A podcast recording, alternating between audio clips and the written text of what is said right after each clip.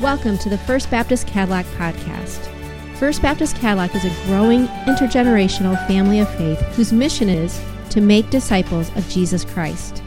Join us each week as we engage God's Word together. We would love to hear from you. Please contact us at first baptist cadillac dot org.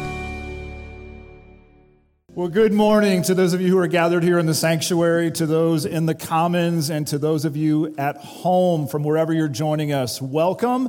Please turn with me in your Bibles this morning to Revelation chapter fourteen, verses nine through thirteen. And it is a sermon entitled, A Tale of Three Cups. For the truth of the matter is, you can tell a lot about a person by the cups from which they drink. Ever thought of that? Uh, probably even this morning, if I go around and uh, look at, hey, those of you who brought your cup from home, it probably has something about it that tells me something about you. And if you have a mug tree at home, right, that might be kind of more of an older thing, but a mug tree where you kind of collect your mugs from Cedar Point or wherever it is that you've been, those cups tell a lot about you. Uh, for example, here's what you can learn about me from my cups. Um, here's the first one. And uh, this one says that I'm a middle-aged empty nester attempting to fill my void of children with canines. That's what you can learn from me about this particular cup right here. So like I said, you can tell a lot about a person by the cups from which they drink. And then this one says that I am particularly secure in my masculinity, all right? Unashamed to proclaim my love for my two pugs, Libby and Coco, which admittedly are not the manliest of dogs, all right? So I fully admit that. But I'm secure in that. So that's what you can learn from the cups from which I drink. And then finally, there's this one, which is self-explanatory, isn't it? It says that I have extremely good taste and that I uh, I enjoy winning. So...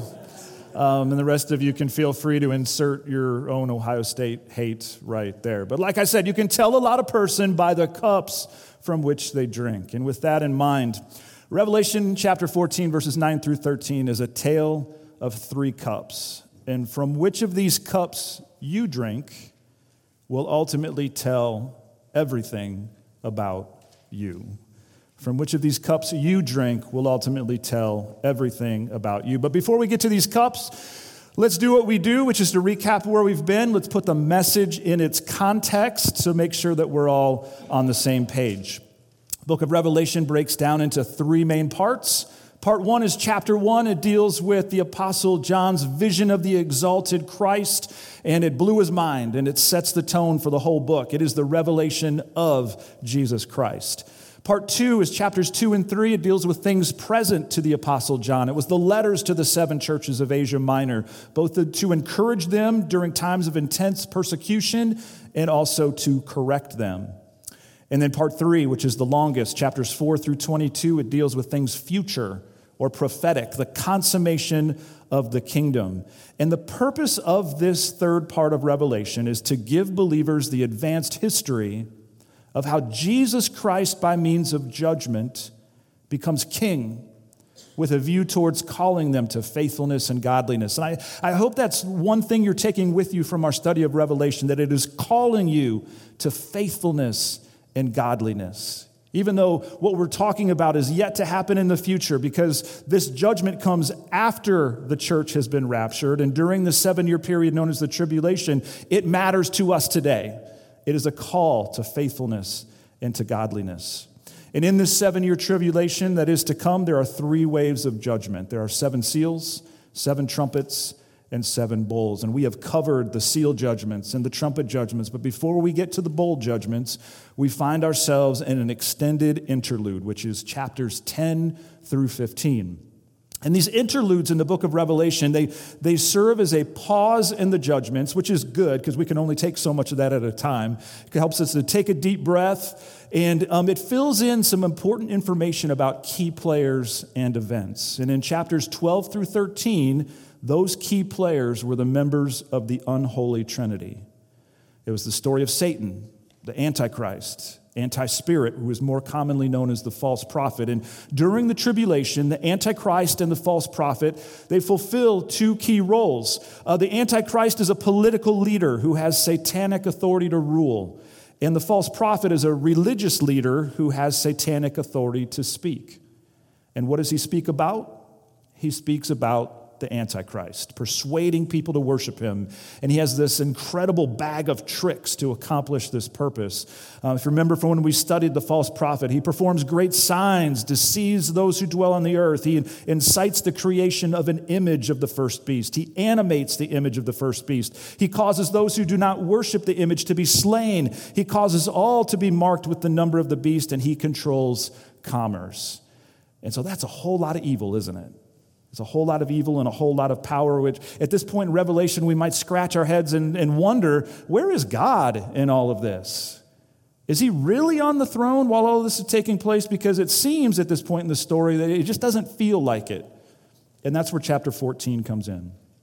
Chapter fourteen provides for us the reassurance that though Satan is real, and we've seen that, he's powerful in chapters twelve through thirteen, God's people and purposes will ultimately prevail. God is still on the throne. He will be victorious. And the Apostle John received this wonderful reassurance by means of three visions. Vision one was that vision of the followers of Christ in chapter fourteen, verses one through five. Um, the second vision is the vision of three angels in verses six through thirteen. And each of these angels has a unique message to the earth, don't they? Angel number one proclaimed the gospel. Angel number two proclaimed doom, that, that message of warning to all who reject the message of the first angel. And then that brings us today to angel number three, verses nine through thirteen, who proclaims damnation. And probably you see in these angels and their messages a natural progression, don't you?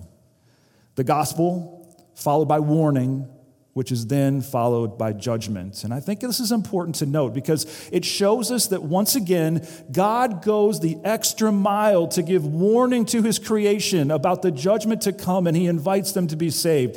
He's not going to surprise anybody. The message is going to be loud and clear. And then chapter fourteen will then end with a third vision. It is a vision of the harvest, and we'll cover that next week. So that's the context. That's where we are in the story. And uh, let's go today to our text, Revelation chapter fourteen, verse nine, where it says this. And another angel, a third, followed them, saying with a loud voice, if anyone worships the beast and its image and receives a mark on his forehead or on his hand, he also will drink the wine of God's wrath, poured full strength into the cup of his anger. And he will be tormented with fire and sulfur in the presence of the holy angels and in the presence of the Lamb. And the smoke of their torment goes up forever and ever, and they have no rest day or night, these worshipers of the beast and its image, and whoever receives the mark of its name. Here is a call for the endurance of the saints, those who keep the commandments of God and their faith in Jesus. And I heard a voice from heaven saying, write this, blessed are the dead who die in the Lord from now on. Blessed indeed, says the Spirit, that they may rest from their labors, for their deeds follow them. Can we pause here for a moment of prayer? Father, this is a hard passage, not so much in, to understand it, um, but to swallow, to, to receive it. Um, this has some hard things to teach us today, but they're important things. And I pray that rather than to discourage us or bring us down, they would inspire us and encourage us to be your people. And so, Father, um, I pray that as we listen to your Holy Spirit speak to us through your word, that we would be good listeners. I pray that you'd help me to do my job by the power of your Holy Spirit to proclaim it. And we ask this for help together today in Jesus' name. Amen. Amen. All right, so that point once again. Well, first of all, this is a passage, a tale of three cups. Number one, the cup of idolatry. Number two, the cup of wrath. And number three, the cup of blessing. And so we're going to circle back to each one of those. And remember the premise of the message today, from which of these cups you drink will ultimately tell everything about you. So let's take a look at the first of these cups, the cup of idolatry in verse nine. We're actually, we're introduced to this cup last week, if you remember. Let's look back at verse eight. Another angel, a second, followed saying, "Fallen, fallen is Babylon the Great." And then pay attention to this part.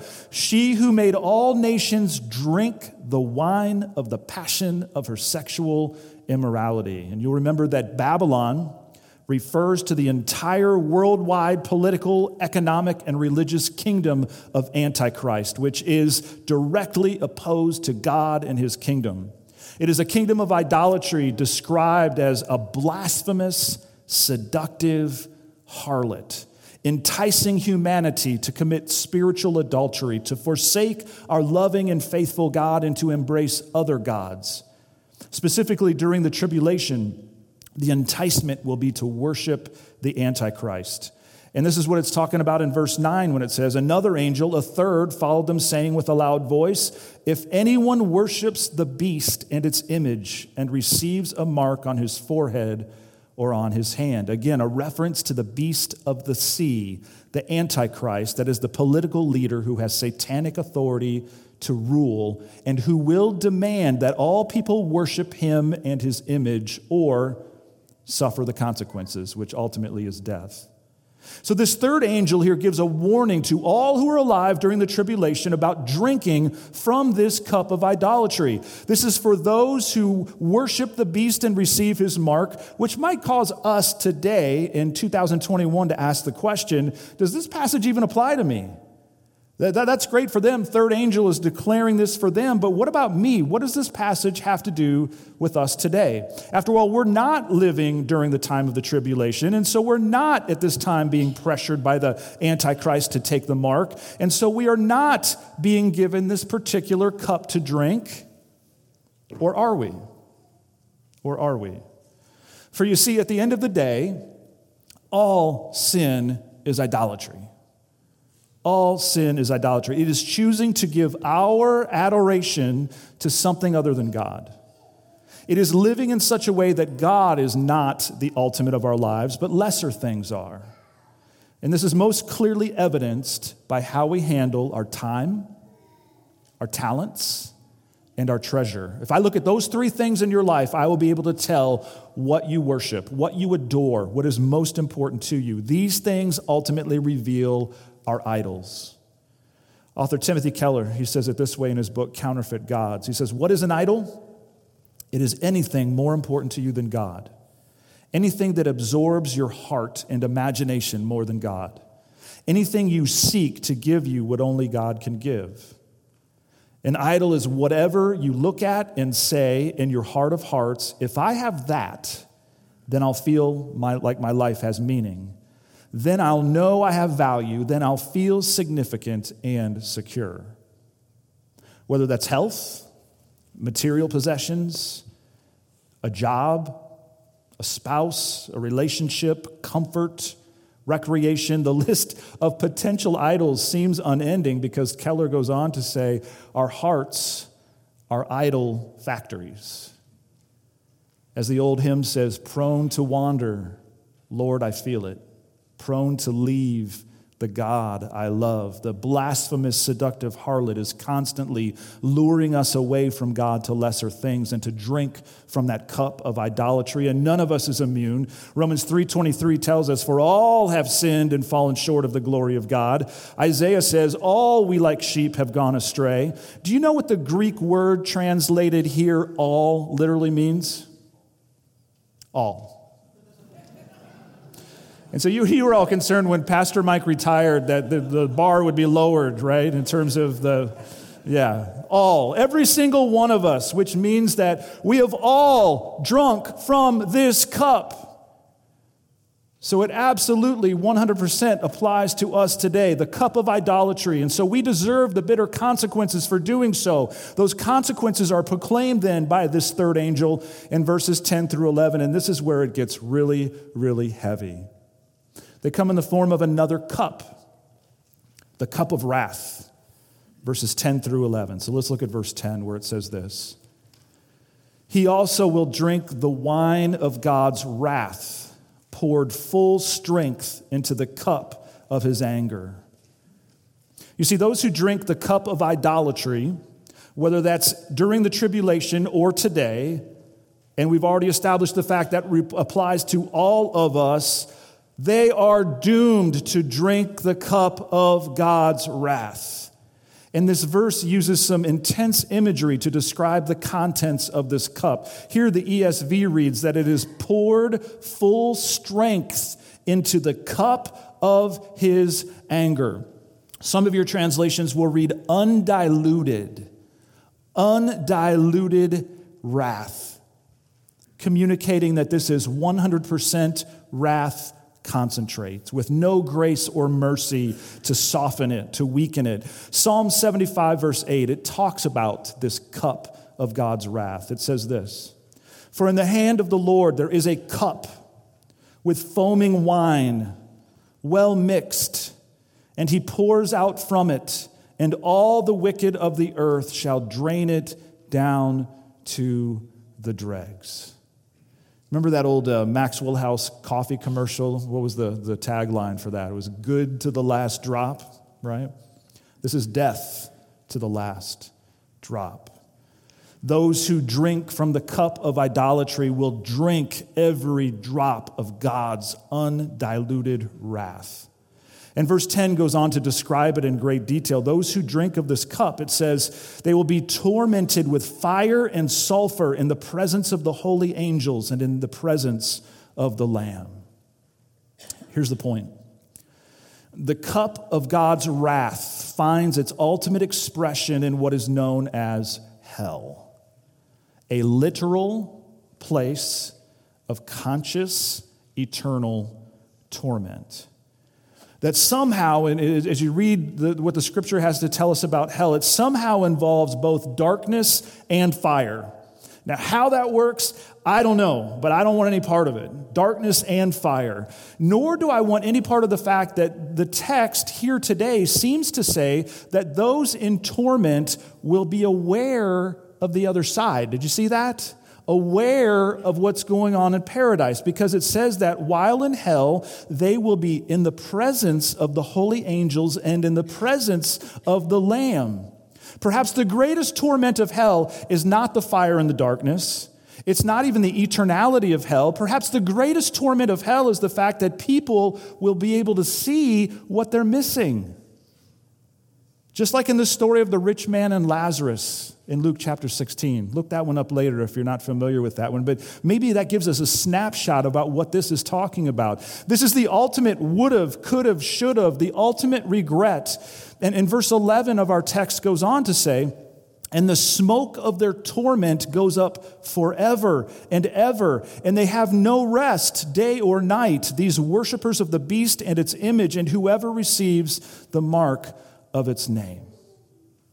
Admittedly, this is this is hard. We don't like to think about hell. We don't like to talk about hell. And you know what? So many churches don't.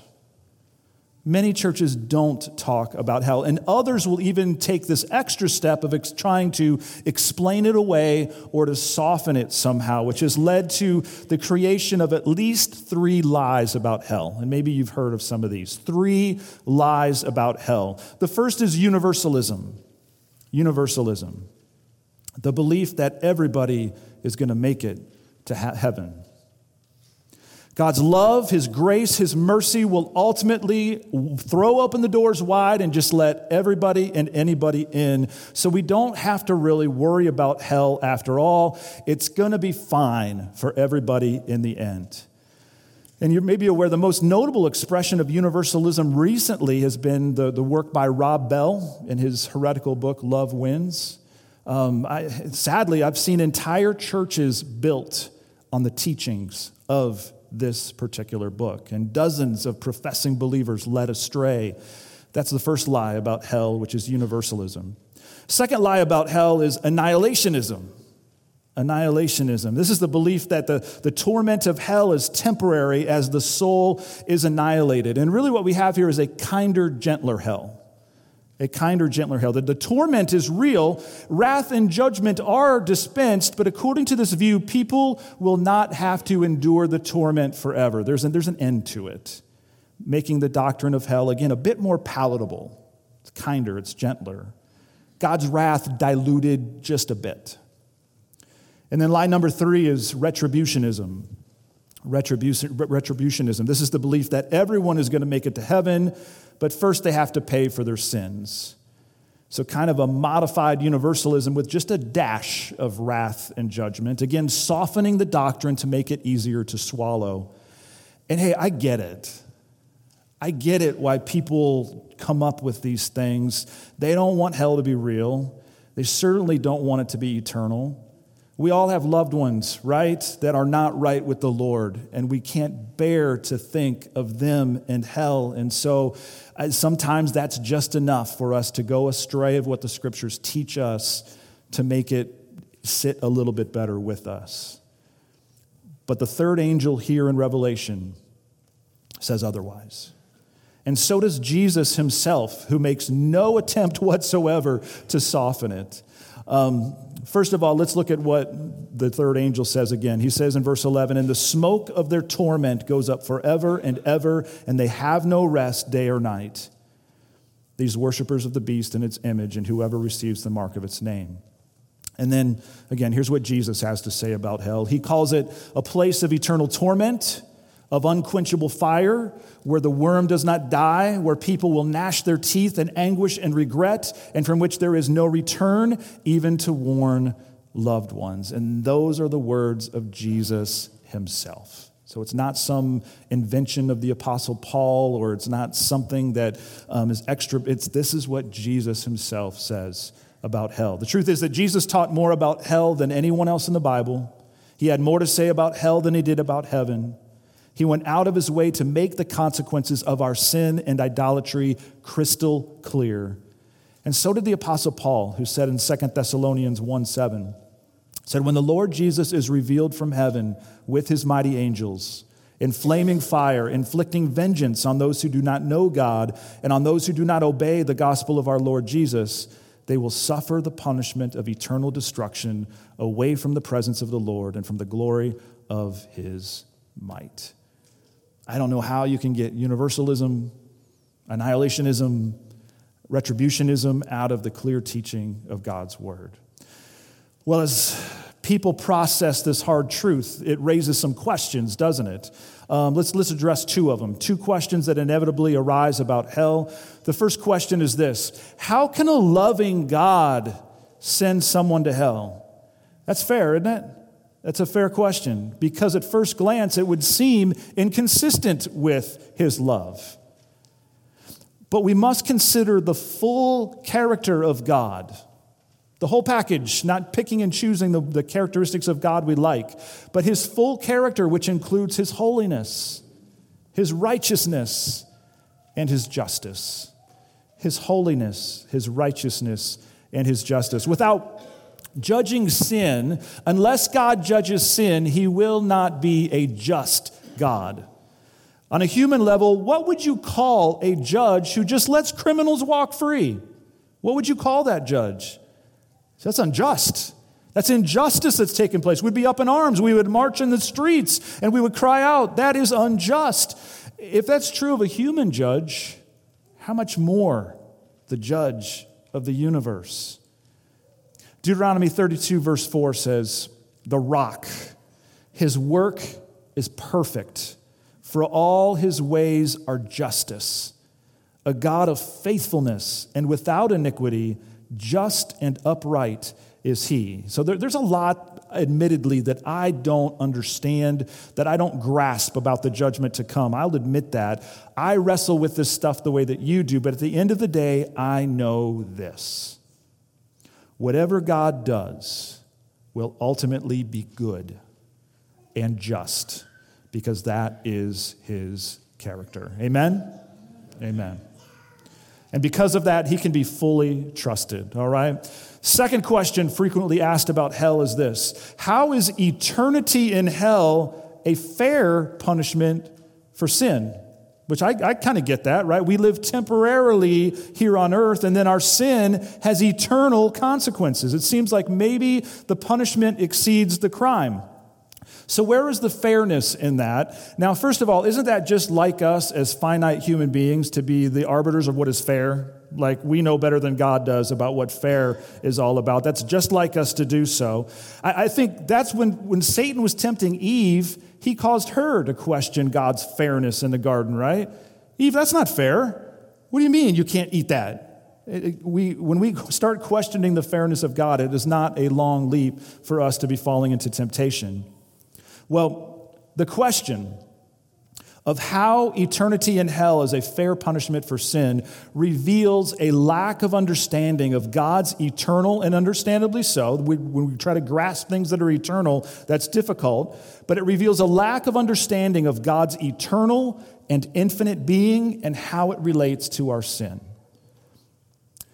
Psalm ninety, verse two says this: "Before the mountains were brought forth, or ever you had formed the earth and the world, from everlasting to everlasting, you are God." Now, just think about the significance of that for a moment. Our God is outside of time. He is eternal and infinite. He has no beginning and no end. Think about who it is that we're dealing with here and the ramifications for our sin. Because here's the point: God's holy, perfect, and infinite being has been offended by our sin. God's holy, perfect, infinite being has been offended by our sin. Our finite minds tend to view sin as being limited in our time, but to God, who is infinite, who is outside of time, the sin he hates goes on and on and on. Our sin is eternally before him and therefore must be eternally punished in order to satisfy his holy justice.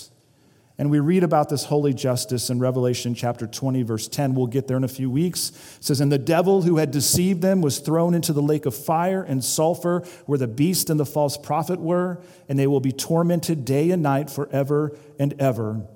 In verse fifteen, "And if anyone's name was not found written in the book of life, he was thrown into the lake of fire." Everybody take a deep breath with me now. Whew, okay. If the story ended there with the cup of idolatry and the cup of God's undiluted wrath that we would have to drink to the last drop, this would be the most tragic and saddest of all stories. We would be without hope. But you know better than that, don't you? For there is, in fact, a third cup, right? There is, in fact, a third cup. It is the cup of blessing, the cup of blessing.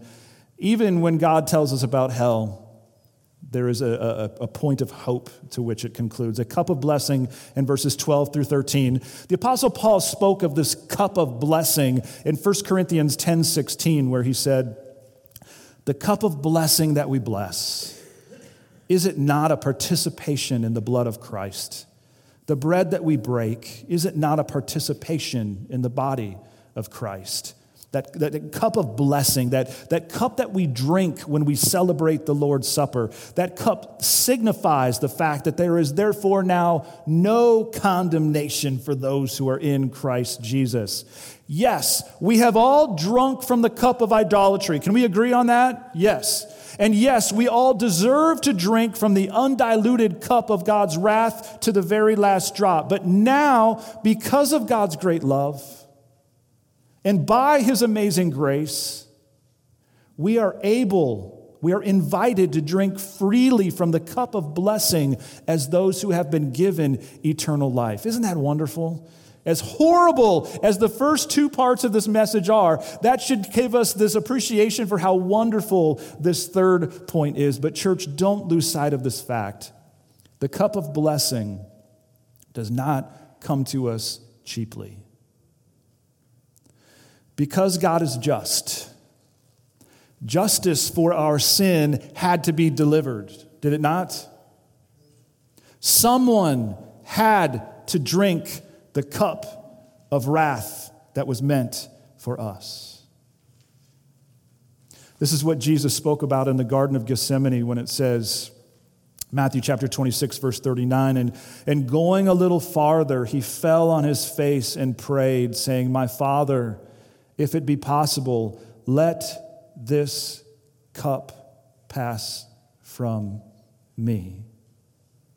Nevertheless, not as I will, but as you will." So what, what is this cup that Jesus is talking about? What, what cup is he so seemingly hesitant to drink? What is it? It's the cup of God's wrath. the cup meant for us. Again, for a moment, it seems that Jesus hesitates to drink it. He asks for another way. Why? Well, because he understands the consequences, the significance of this cup. He hesitates because he knows that drinking this cup will mean separation from the Father, a thought that he cannot bear. For he has, for eternity past, lived with the Father and the Spirit in intimacy, in a triunity. But because of his great love for the Father and because of his great love for us, he willingly, obediently drank the cup of God's undiluted wrath to the very last drop as he hung on the cross as the sacrifice for your sin and mine. For you see, the cross fulfills both God's love and God's justice. And that's what makes the cross so special, isn't it? And that's what people who, who try to explain away one attribute of God or the other, that's what they miss. And anytime we try to do that, we cheapen the sacrifice of Jesus Christ. The cross demonstrates that God is not either loving or just. He is absolutely both. And he personally paid the price. And so in light of this, the Apostle John, he writes about this state of blessedness in Revelation fourteen twelve. He says, "Here is a call for the endurance of the saints, those who keep the commandments of God and their faith in Jesus. And I heard a voice from heaven saying, 'Write this, blessed are the dead who die in the Lord from now on.'" I, I love it. That word blessed, makarios in the Greek, it's the same word that is used in the Beatitudes by Jesus in the Sermon on the Mount. It, it literally means happy, full of joy, bliss, fulfillment, and satisfaction, which if you think about it, think about how it was described for those who drink the cup of God's wrath. It's the opposite. It's the opposite. The verse continues, "Blessed indeed, says the Spirit, that they may rest from their labors, for their deeds follow them." I love this image, the uh, the idea of resting from their labors. It comes from that of world-weary sailors who have spent their lives at sea and finally have come home to port. These words of blessing are meant to be an encouragement. They're meant to encourage weary tribulation saints that their labor in the Lord is not in vain, that God will see them safely to port. And every good work that they have performed during this unprecedented season of trial has been seen by God, and it will be richly rewarded. And church, those same words of encouragement, they're meant for you. Anybody weary this morning? Anybody just ready to sail into port? These words encourage us today as well. And so this passage is a tale of three cups. The cup of idolatry in verse nine, the cup of wrath in verses ten through eleven, but then the cup of blessing in verses twelve through thirteen. And we circle back to that point, from which of these cups you drink will ultimately tell everything about you. Either you will drink the cup of God's wrath that because of your sin you so rightly deserve, or by faith, you will appropriate the fact that Jesus drank the cup for you, enabling you forevermore to enjoy the cup of blessing. Clearly, he has taken extreme measures. He has gone the extra mile to save lost sinners. He had, he did it during the tribulation. If you remember, I put up the slide from time to time just to remind us that during all of this wrath that's being poured out in the book of Revelation, God is constantly at work calling people to himself. He, he sent one hundred forty-four thousand sealed Jewish evangelists, which led to a harvest of an innumerable count of Gentiles coming to know Jesus. He sent the two special messengers, Moses and Elijah. And now he has sent three angels to fly back and forth above the earth for all to see, to proclaim the gospel, to proclaim warning, and then ultimately to proclaim damnation. And now he is sending me to you today with this simple message. Isaiah fifty-five, verse six says this, "Seek the Lord while he may be found. Call upon him while he is near. Let the wicked forsake his way, and the unrighteous man his thoughts. Let him return to the Lord, that he may have compassion on him, and to our God, for he will abundantly pardon. Isn't that beautiful? I guess if there was ever a day for a sermon to be followed by an invitation, it would be today, right? And so we're going to do that. I'm going to ask Pastor David if he would uh, go next door to the um, to the Commons.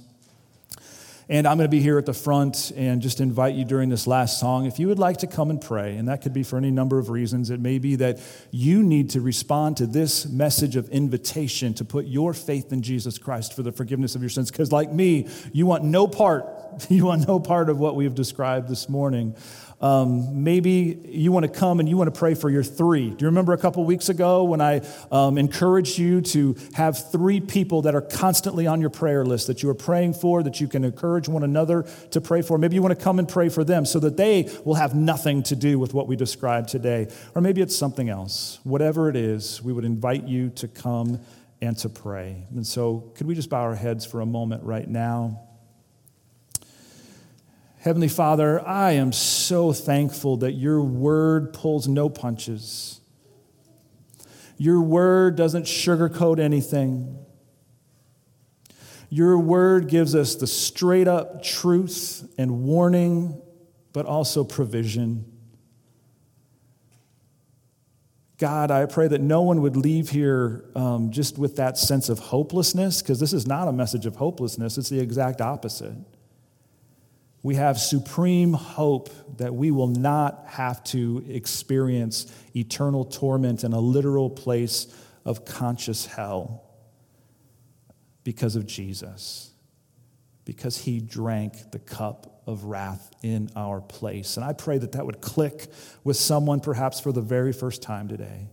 I pray that today would be the day of salvation for someone that has yet to confess their sins and to repent of them. I pray that perhaps for someone who at some point in their past, God, um, there was some maybe some false sense of assurance of their salvation. May they get it right today. God, I pray that no one would leave this place today without the supreme, indefinite, and clear understanding that their sins are forgiven, that they belong to you. This is our prayer in Jesus' name.